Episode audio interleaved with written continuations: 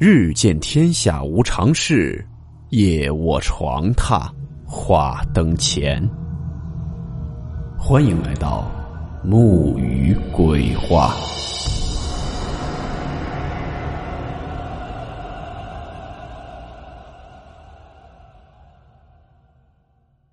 大家好，我是木鱼。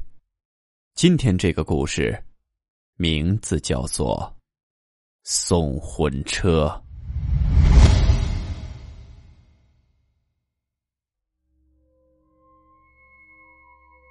今天是阴历七月十五鬼节，刚子今天原本是不想出门的，但是因为实在有很重要的事要办，他不得不从县里坐车回农村的老家。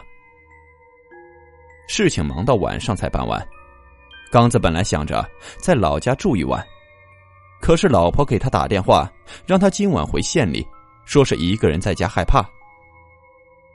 刚子心疼媳妇儿。就连忙告别父母，准备回县里。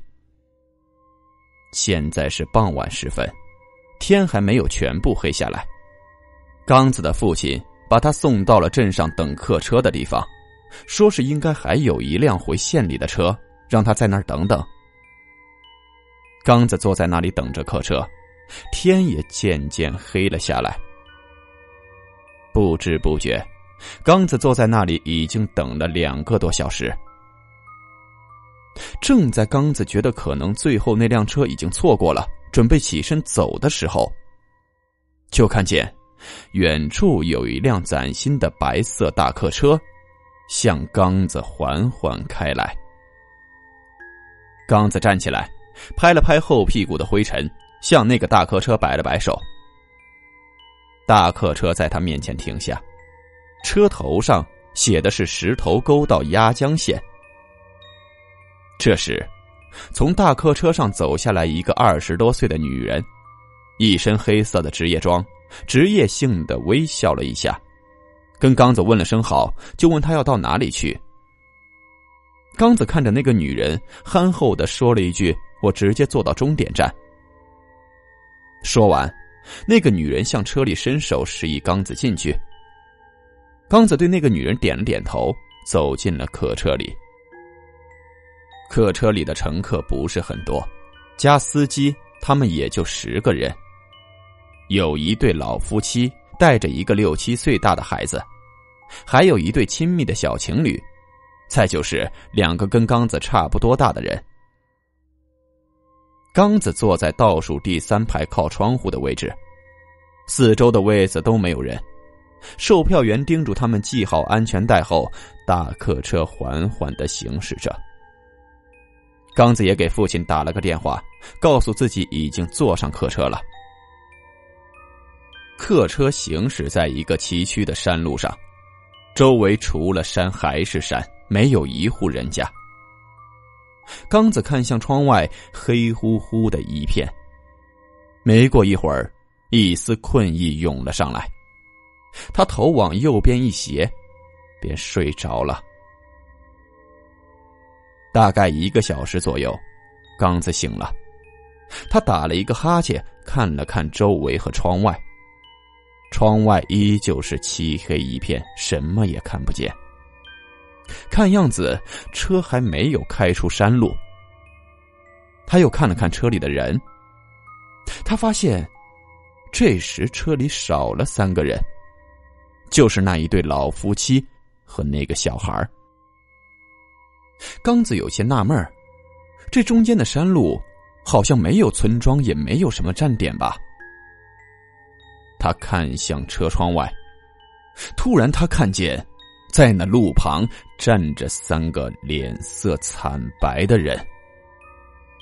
那三个人，正是刚刚在客车上消失的那对老夫妻和那个小孩子。刚子睁大眼睛，目不转睛的看着那三个人。因为这个时候，那三个人正整齐的站成一排，向刚子僵硬的摆手微笑。刚子吓得全身的汗毛都立了起来，他慢慢的将头转了回来，快速的跑到最前面的座位坐下。这个时候，坐在他旁边的是一个三十多岁的男子，面无表情的低着头在那儿坐着。刚子没有跟那个男子打招呼，坐在座位上看着前方。刚子这时起身问那个售票员还有多久能上柏油路。只听那售票员的声音有些低沉的说了一句：“快了，很快就上大路了。”而这个过程，那售票员也只是呆坐着，低着头，根本没有任何动作，就好像睡着了似的。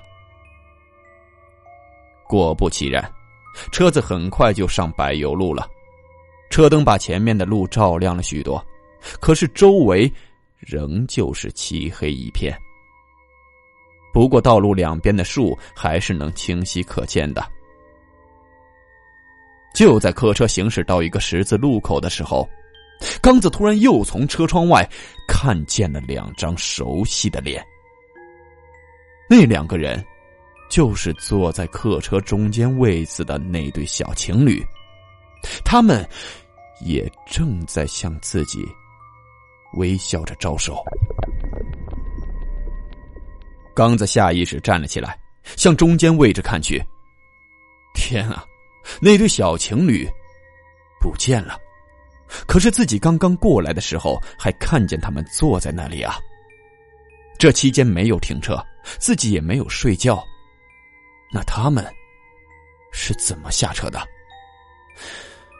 莫非他们是？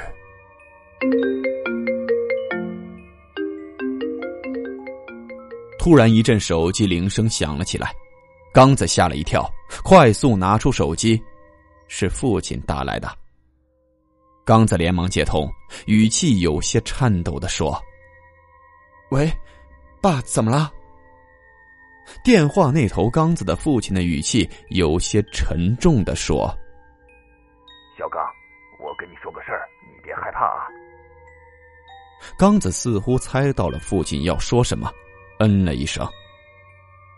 刚子的父亲声音有些颤抖的说。你上错车了。我今天回家的时候碰见吴老二了。吴老二说，今天回县城的那个车没通，他给那个司机打过电话了，说是鬼节晚上不通车。你上的那个有可能不是人坐的车。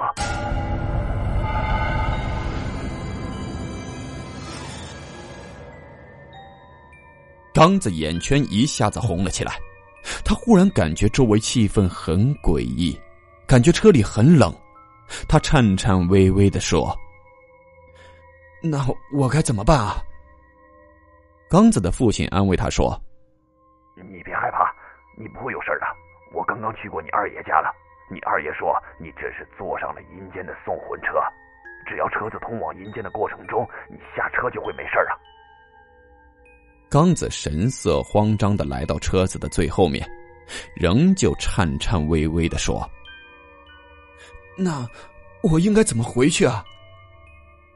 刚子的父亲叮嘱刚子说：“你要记住我下面说的话，送魂车会把一些阴间的灵魂送到他们在阳间死亡的地方，等到天明就会获得转世投胎的机会。你只要想办法跟着车里的一个魂魄。”一起在他死亡的地方下车，你就可以回到阳间了。刚子咽了口口水，对父亲说：“不行啊，车子里的人都是凭空消失的，我根本看不见他们什么时候下的车。”啊。刚子的父亲又对刚子说：“你是阳间的人，当你进入车里的时候，就已经被遮住了眼睛，这叫鬼遮眼。你现在看见的很多东西都是虚幻的。”你只要咬破舌尖，吐几口舌尖血在车里，就会恢复正常了。不过你要有个思想准备，一旦吐出舌尖血，你身边的环境将会发生让你意想不到的改变。刚子听完父亲说完后，深呼吸了一口气，挂断了电话，在最后面的座位咬破舌尖，呸呸呸的连吐了三口舌尖血。就在舌尖血落地的时候，车子突然发生了改变。原本有布有玻璃的客车一下子全变成了纸。刚子小心翼翼的来到前座，这时他突然看见，司机和售票员脸色惨白，表情有些狰狞的正盯着前方。刚子慢慢的把头转向自己的座位。天啊！他看见的是一个全身腐烂不堪的人，正坐在自己座位旁边。那个人耷拉着头，脸上的皮就像被水泡烂了一样，一块一块的脸皮就像要掉落一样，头发也极其的干枯稀少。刚子吓得没敢坐回那个人身边的位子。而是坐在了过道的另一边。车上还有五个人，开车的司机、售票员，那两个跟刚子差不多大的人，还有刚子。不一会儿，车子停了，其中一个男子站了起来，如行尸走肉一般，僵硬的从后门下了车。刚子看见了那个人下车的全过程，说明父亲说的对，自己可以出去。现在车上就剩那个坐在自己之前座位的那个人没有下车，那个人是自己最后的希望，一定不能放过，不然自己可能就见不到明天的太阳了。不一会儿，车子在一个河边停了下来，那个男人站起来，耷拉着头，慢慢的向车门走去。刚子跟在那个男人后面，慢慢的往门那儿走。没走几步，刚子听见后面有司机和售票员讨论说话的声音。他没有理会，急忙跟着那个人下了这个送魂车。下车后，刚子发现那个人一头就栽进了河里，不见了。刚子没多看，快速的朝着送魂车反方向拼命的跑着。不知道跑了多久，刚子发现自己现在的位置是鸭江县的开发区。没过多久，天渐渐亮了起来，刚子的心情也不再那么紧张了。他叫了一辆出租车，连忙回到了家里。刚子的媳妇儿看见一身狼藉的刚子，惊讶的问他昨晚都干嘛了。刚子苦笑着说：“搭了一趟。”送魂车。